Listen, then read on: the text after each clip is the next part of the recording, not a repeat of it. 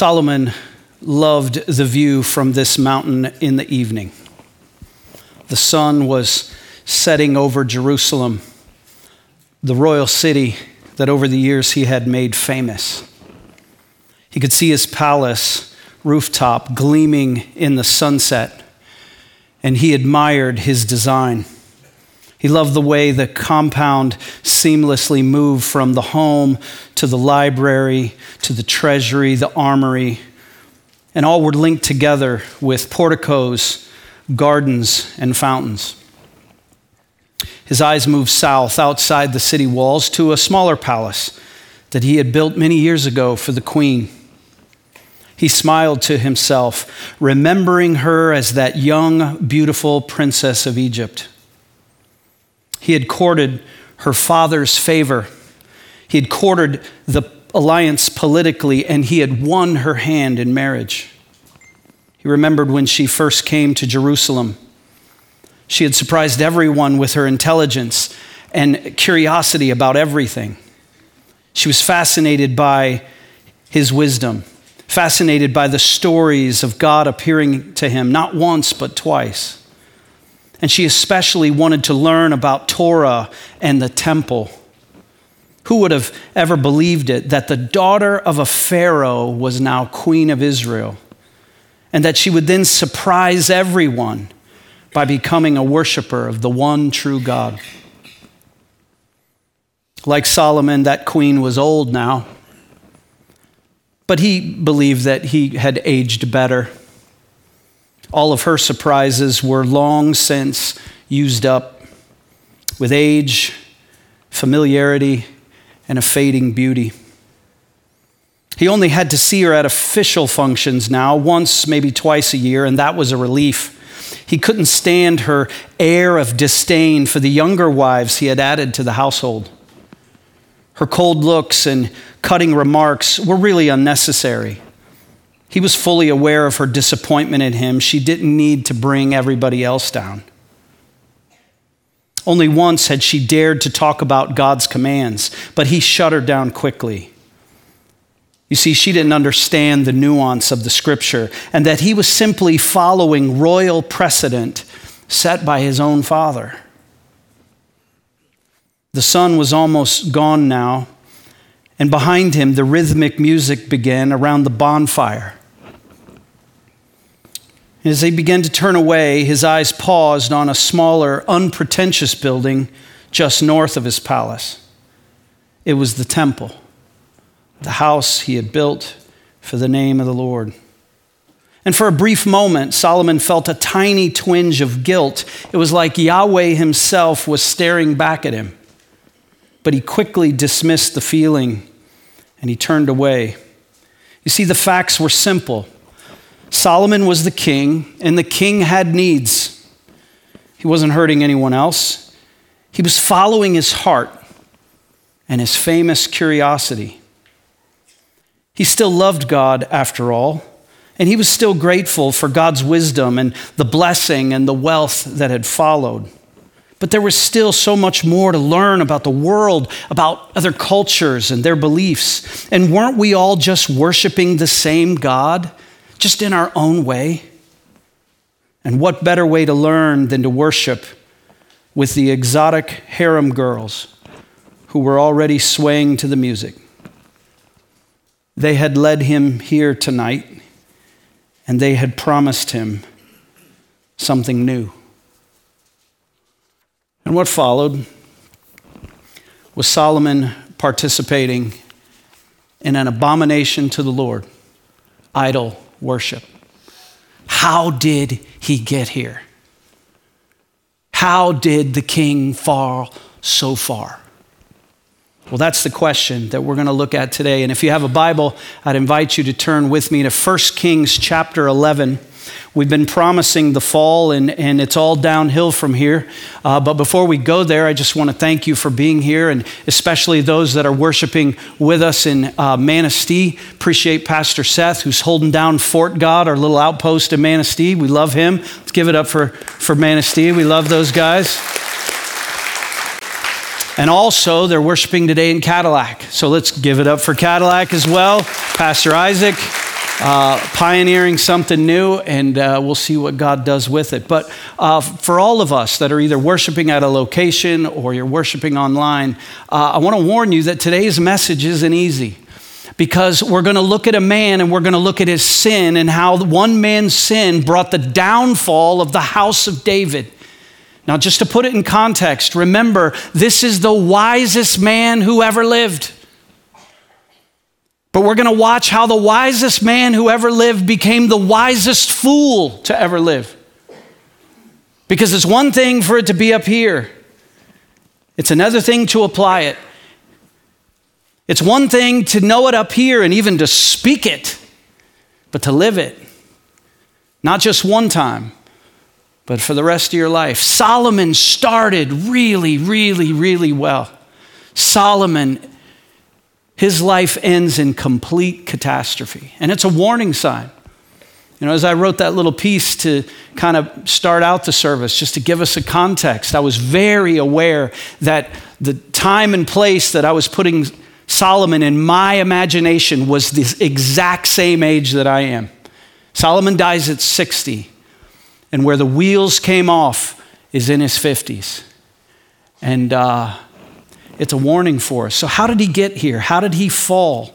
How did he, you know, another one bites the dust, so to speak. If you've been around the tabernacle for a while, you know, when we study the Old Testament, these heroes of our Sunday school class flannel boards, right? For those of you old enough to remember the flannel boards, the heroes of our Veggie Tales, right? The heroes that we learned about at VBS and whatever. When we dig deeper, we find out that they're all just as jacked up as we are. They're a complete mess because there's only one worth emulating and following completely, and that's Jesus. So in 1 Kings chapter 11, this is how Solomon got to this point. Verse 1, it says, "Now King Solomon loved many foreign women, along with the daughter of Pharaoh," that was the queen, "Moabite, Ammonite, Edomite, Sidonian, and Hittite women, from the nations concerning which the Lord had said to the people of Israel, 'You shall not enter into marriage with them, neither shall they with you, for surely they will turn away your heart after other gods.' Solomon clung to these in love. He had 700 wives who were princesses and 300 concubines, and his wives turned away his heart. For when Solomon was old, his wives turned away his heart after other gods, and his heart was not wholly true to the Lord his God, as was the heart of David his father. For Solomon went after Ashtoreth, the goddess of the Sidonians, and after Milcom, the abomination of the Ammonites. So Solomon did what was evil in the sight of the Lord, and did not wholly follow the Lord, as David his father had done. Then Solomon built a high place for Chemosh, the abomination of Moab, and for Molech, the abomination of the Ammonites, on the mountain east of Jerusalem. And so he did for all his foreign wives, who made offerings and sacrificed to their gods." This is God's word, and in a way that only God's word does. It spells out exactly how he got here. And there's a lot packed into that, but I need to explain to you where here is, because it's easy to think that you're here. Well, I'm here, so I'm good. Well, don't be so fast. Let's look at where Solomon got to. It mentions 4 different names of idols, 2 of which are probably the same idol. Okay, so he mentions Ashtoreth. Ashtoreth was a sex goddess, the companion of Baal. Of Baal. And so we have Ashtoreth, where he builds high places for her, and that basically means up on a mountainside, and it probably started as foreign wives or foreign concubines. Hey, can I just worship God my own way? And him wanting to keep peace, because there's not peace in a polygamous lifestyle. If you've ever watched Sister Wives, you know what I'm talking about. Creepy, right? And so it starts with building a high place, meaning a place of worship for them within God's kingdom. And somewhere along the way, he participates as well. To what extent, we don't know. But not only Ashtoreth, but Milcom and Molech, who are the same thing. They're the same god, the abomination of the Ammonites, right? And so Molech, if you've heard us talk about Molech before, this was an abomination because not only was it idol worship as part of their sacrificial ritual, at some point were children offered in sacrifice to Molech, babies, live babies. Scholars tell us that they would build bronze hands in some of their ceremonies. They would light a fire underneath these large bronze hands, heat them up to red hot, and they would throw live babies to Molech. Solomon is participating in that. And you say, oh, that's a freak of 2,000 years ago. No, it's not. The worship of Molech is legal in this country.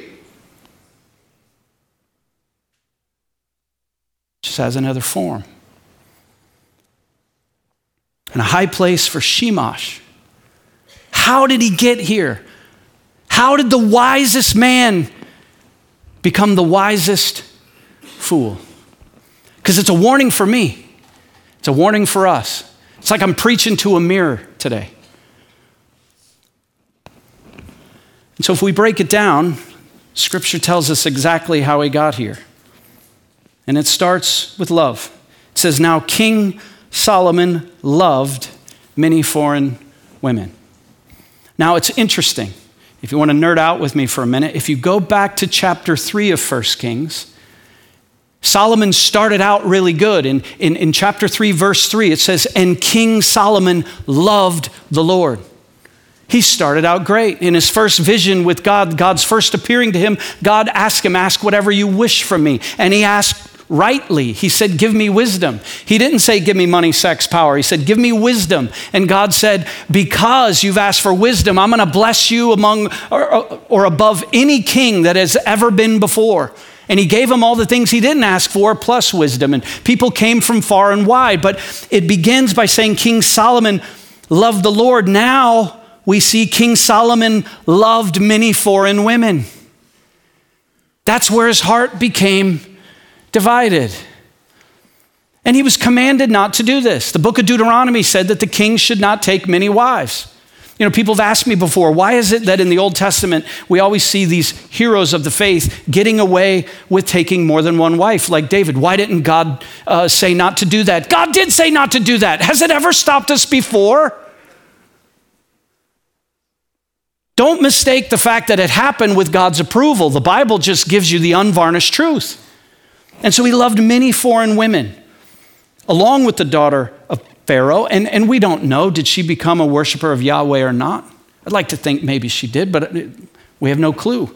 But it also says Moabite, Ammonite, Edomite, Sidonian, and Hittite. And these are the nations that God said, don't take a wife from those nations because they will turn your heart away from worshiping God to idols. Now, we got to make a couple things clear because there's a bunch of applications. This has nothing to do with their race or their ethnicity.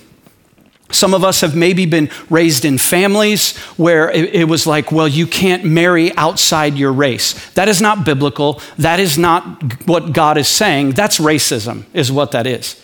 From the beginning of time, the races have intermixed. We all have the same DNA coming back to one man and one woman. Go look it up or go visit the Ark in Cincinnati. That's not what this is about. That's not what this is about. It's about the fact that they don't want them worshiping or marrying people that worship false gods. In 2024, we do it all the time. But he's just so good looking. He's so nice. He's got a 401k. No, he doesn't believe in God, but that's the way he was raised. I'll change him. That's why we had to be reminded again in 2 Corinthians chapter 6 that Christians are not to be yoked together with unbelievers. Now, we'll do it anyways. It happens all the time. And what is the result is usually a whole lot of heartache. Sometimes it turns out, but usually it doesn't. Eventually, she'll end up here alone with the kids while they'll listen to her, and he's doing what he wants. Or vice versa. Or vice versa. And so the whole point was Solomon's good. It wasn't to keep anything from him. But after taking Pharaoh's daughter as his queen, he just continued to add. I mean, he's the king. The king has needs. right? We're a nation of kings and queens. We do what we feel. We do what we want. This country has more power, more knowledge, more money. I mean, what we have available to us would make Solomon blush. And so when we think we deserve better, we do the same thing. It may not be women. It may not be multiple wives or multiple husbands. It may not be sex at all, but for Solomon it was. He says, they will turn away your heart after other gods. And then this is interesting. In the last part of verse 2, it says, Solomon clung to these in love. And there's this image of him clinging, like he knew better. The wise part of him, the wisdom from God, knew better, but he's clinging to the thing. Did a little study on that word cling. Another translation of that is to hold fast to. He held fast to his addiction. He held fast to his fetish. He held fast to that thing that was dividing his heart from being truly devoted with all of his affection towards God. And it's easy to dismiss it and say, well, that's not my issue. It doesn't matter. Because the things that divide our hearts, they may not be Solomon's thing, but they're our thing. And we cling to these things. The Bible's very specific about what we're supposed to cling to or hold fast to. You can go on Bible Gateway or the Blue Letter Bible and just look up hold fast. I was going to list them for you, but you're welcome. I decided just take my word for it. Over and over and over, it says hold fast to God. Hold fast to God. Hold fast to his word. Those are the things we're supposed to cling to. The only other thing that's not God or his word that we're supposed to cling or hold fast to is our wife. For this reason, a man will leave his father and mother and be united with her, and he will become one flesh. In the King James, it says, and he will cleave or cling or hold fast to her, one wife for one life. Solomon is clinging to something different. Verse 3, he had 700 wives and 300 concubines.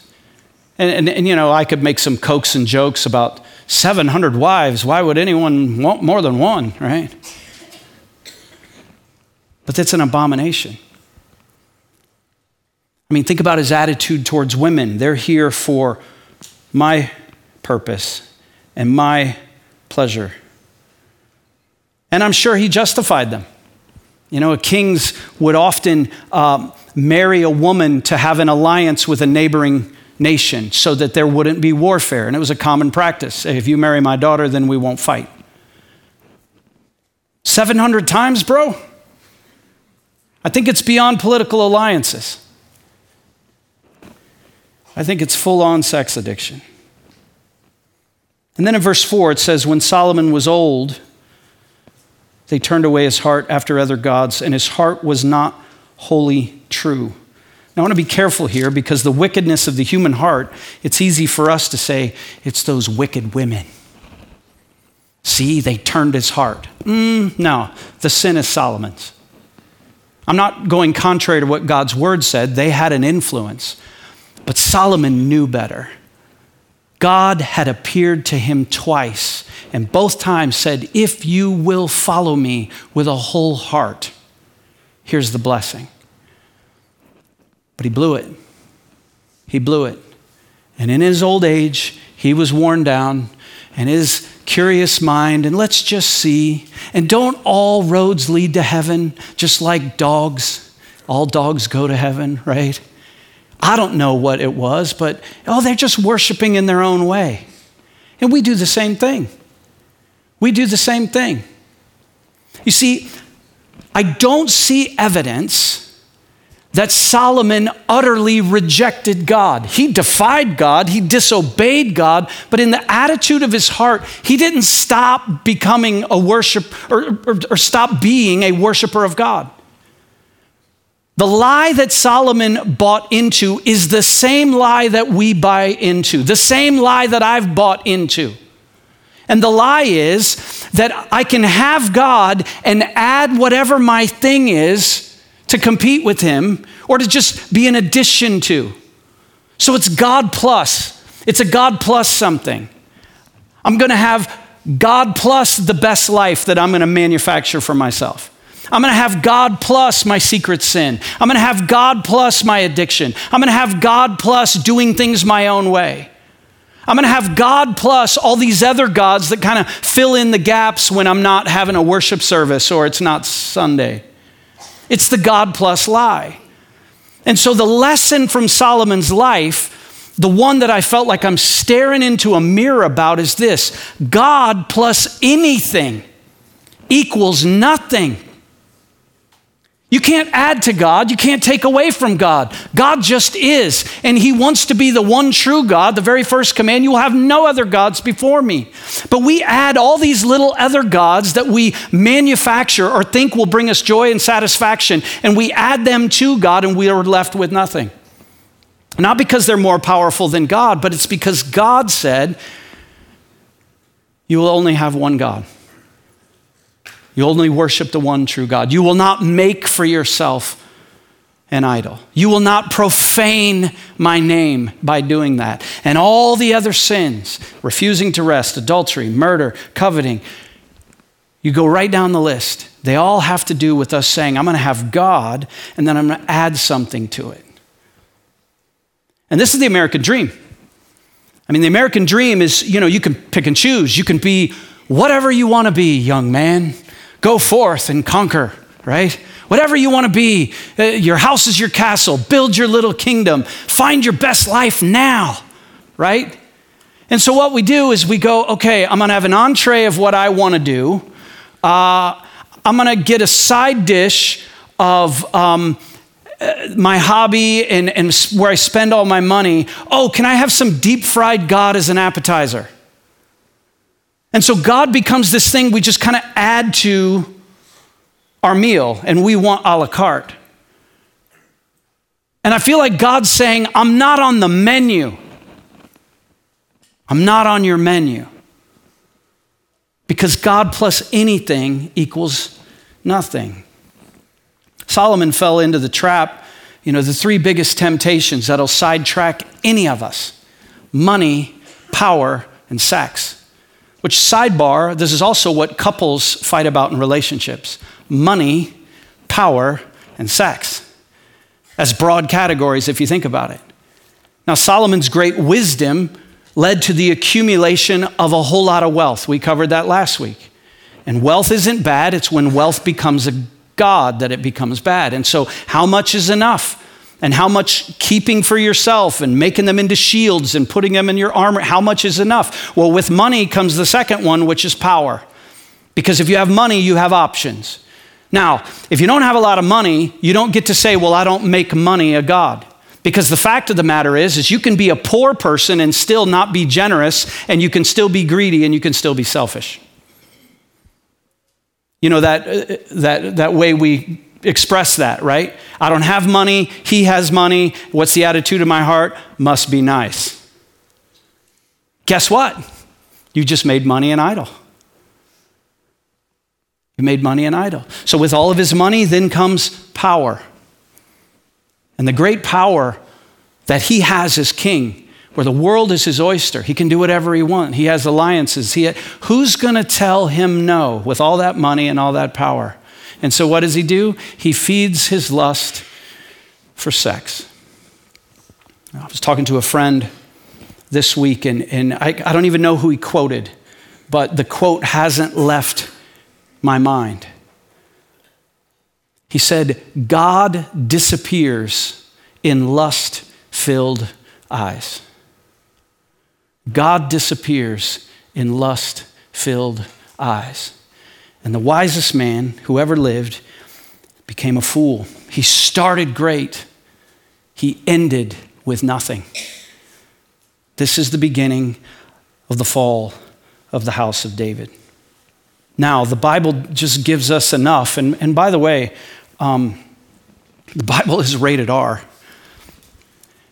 But it's not here to give us all the juicy details. Did Solomon have a comeback? I don't know. I know that God's promises are eternal, and he made some promises about Solomon.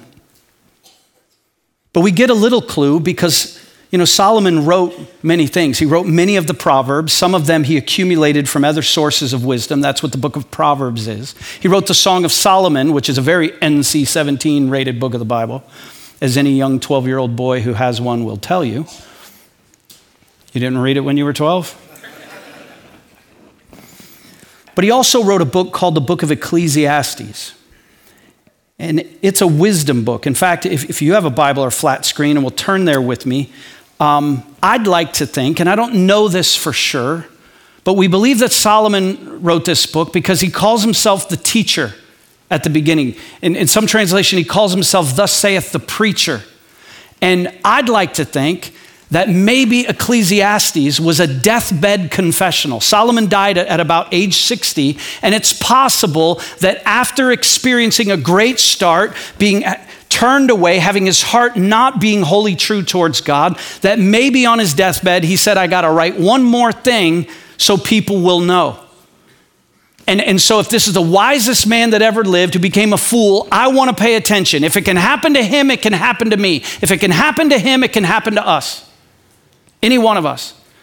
And so in Ecclesiastes, and I don't want to read the whole thing, but this is that book of the Bible where it starts out with meaningless, meaningless, everything is meaningless, a chasing after the wind.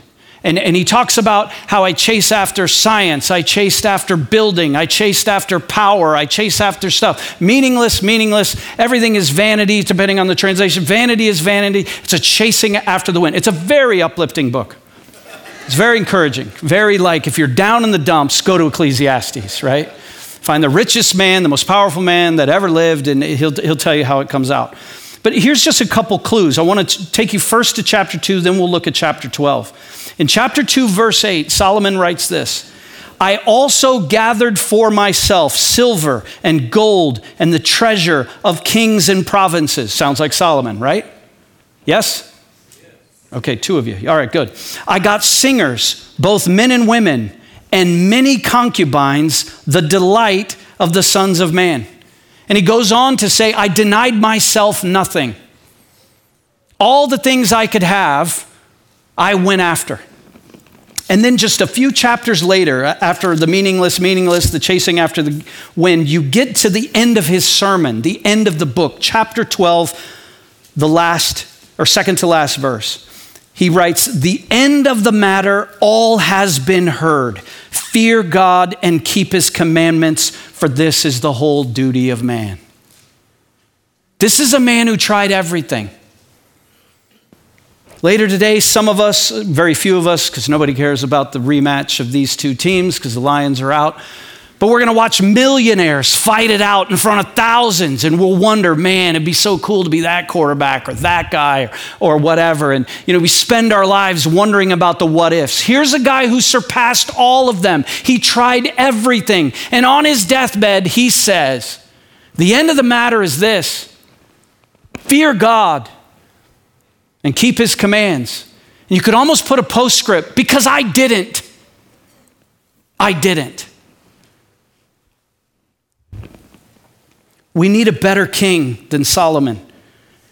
He joins a long line of human beings that were born into sin, just like I was and just like every single one of us have been. There's only one who was not born with sin, and he's the better king, the King of Kings. His name is Jesus.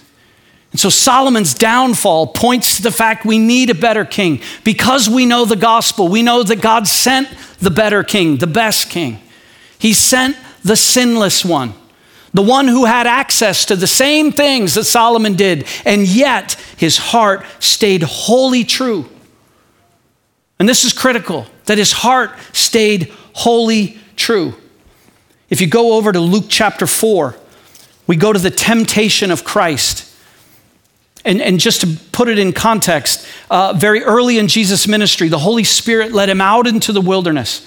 And in the wilderness, he was tempted by Satan for 40 days, not just 3 times. We get 3 instances. He was tempted the entire 40 days. So you don't get to say, well, it must have been nice for Jesus. He was perfect. Yeah, he still had to withstand temptation. And he did. And he did it perfectly. He's fasting and it turned these stones to bread. And he did not, because it wasn't the will of God. He could have, he didn't. The second temptation is the temptation of Solomon. All of these kingdoms will bow at your feet. I'll give you everything this world has to offer, Jesus. This is what Satan is saying. Choose this earthly kingdom right now. And you just have to add a little bit of worship. Just add a little bit of worship of me. Jesus' response in verse 8, and Jesus answered him, it is written, you shall worship the Lord your God, and him only shall you serve. Him only shall you serve. Another way that you could put that, you shall hold fast to the Lord your God, and to him only shall you cling. What are you clinging to? What am I clinging to? It's easy to cling to good things. But when we cling to good things instead of God, those good things become God things. And then we find ourselves at the feet of Ashtoreth or Molech or Chemosh, participating in things we never thought we would. Jesus is the better king. And if you go to one more place, into 1 John chapter 2, it's all the way near the back of the book, right before Revelation. God's word commands us this way. Do not love the world or the things in the world. If anyone loves the world, the love of the Father is not in him. For all that is in the world, the desires of the flesh and the desires of the eyes and pride of life is not from the Father, but is from the world. So we're commanded to not love the world. We're commanded to hold fast to God and serve him only. Now, what is it saying right there? It's not saying that you can't love people. It's not saying to not love your spouse or to love your children or your grandchildren. It's not saying to love the blessings that God pours into our lives. It's okay to love your job or your vocation because you feel like, man, this is what I was made to do. That's how I feel. I love my job. But what God's word is saying is that shouldn't replace or compete with the ultimate love that you have for me. Some of us are in love with our identity or in love with the way we look. Even if we don't like the way we look, we sure are in love with it because it's the passion of our heart. Some of us are in love with wellness and being healthy, and that has replaced our affection for God. First thing in the morning, we're thinking about what's got gluten and what doesn't have gluten and what has an essential oil in it that I can rub on me. I'm not saying those things are bad, but what is the ultimate affection of our heart? I can do the same thing with ministry. The next campus, the next big thing. What do people think? We got to grow the tab, build our little kingdom. No, that's a horrible God. For some of us, our love for the world is translated, well, it's our kids. And, the Lord gave me these kids. And as I said before, kids make really crappy gods. When they're little, they poop their pants. When they're old, they leave. And you're left with nothing. And so the message is simple. God plus anything as the desire of your heart, your ultimate affection, your greatest treasure will leave you with nothing. If it can be lost, stolen, taken, destroyed, it'll let you down. Solomon tried. Solomon made a good college try. He went way past David. And isn't it interesting? It said in there, if you remember the 1 Kings passage, that Solomon's heart wasn't wholly true like David's. Well, there's a difference. Because if you remember, David fell spectacularly too. But the way they recovered was different, and here's where there's hope. So if you want to nerd out here, David's failure, his adultery with Bathsheba, and then covering up of that adultery with murder happens in 2 Samuel chapter 11. Solomon, where the wheels come off in our reading, happens in 1 Kings chapter 11. You think God's trying to show us something? And why did he reference David? When David's sin was spectacularly brought to light, when the prophet Nathan confronted him and said, "You are the man." How did David respond? With confession, with repentance, in dust and ashes. Read Psalm 51. And when the child that was born to his now wife, who he's had her husband murdered. The child he had with Bathsheba, he was told that child will die, and he got on his face and begged God for the life of the child. Please don't let my sins impact my child. The child died anyways. How did David respond? It says that he got up, he washed himself, he put on clean clothes, and he went to the temple and he worshiped. That's the difference. We don't know if Solomon recovered because he was clinging on, hanging on to that sin. He didn't utterly reject God. He just wanted to add some exotic women. I'm the king. The king has needs. He wanted to add his power and his wealth. I'm kind of above it all. I'm the queen, and the queen has needs. What are you holding fast to? What are you clinging to? If it's anything besides God and God alone, you have a divided heart.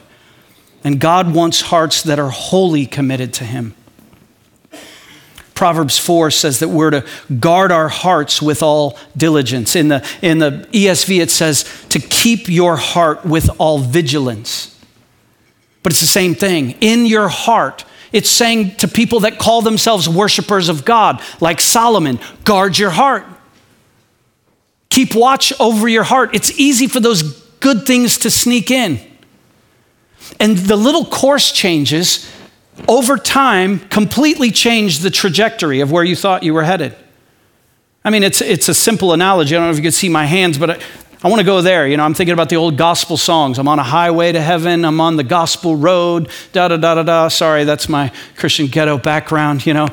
But what happens if those things come into your heart, those little diversions, it gives you just a little compass switch, just a couple degrees this way. And you don't even notice, and people around you don't even notice. But over time, where you thought you were going this way, just that little direction, and all of a sudden you find yourself at a high place worshiping an idol instead of where God told you to stay. There's a reason Jesus said, the road is narrow. And few find it. Few find it. Because what we want to do is we want to have God and we want to have our cake too. We want a little bit of God, add him to the menu. A little bit on Sunday, a little pick-me-up. We don't want holy, committed hearts. What we end up doing is we end up following our heart, right? That's the wisdom of the world, that you should follow your heart.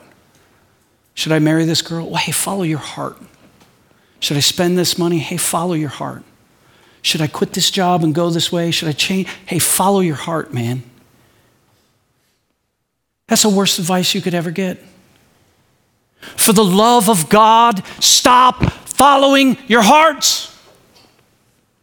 Jeremiah 17 says the heart is deceitful among all things, above all things. My heart, your heart, our hearts. We don't follow our hearts. We follow God's word. We follow God's word. You know, I saw this great meme just this morning, and I thought about putting it up on the slide, and this is why we follow God's word and not our hearts. The meme said, you know what God left out of the Bible? Your opinion. Because he's a for real God. He's a for real God. Solomon started really well. He's going to finish in disaster. Next week, we'll look at the consequences of his sin. But I'm reminded what Paul said to Timothy, that he should fight the good fight of the faith. And then in 2 Timothy, as he was nearing his own death, he said, I have fought the good fight. I have finished the race. I have kept the faith. As I grow older, I'm thinking to myself, man, I want to finish well. I think God wants us to finish well. Undivided hearts that treasure Christ above all things. The Son who God sent into the earth to be a sacrifice for us, that he knew that I wouldn't obey perfectly. But because Jesus did, the pressure's off me now. That's why we say trust Christ, worship Christ, receive Christ. Jesus, save me. He's the only one who can, because I can't save me. I can't save you. I can't save myself. How could I save anyone else? Only Jesus can save. That's what he did on the cross. By his blood, he paid for our sins. By his sacrifice, he offered what I couldn't. He lived the perfect life, died a horrible death, defeated Satan's sin and death by raising from the grave.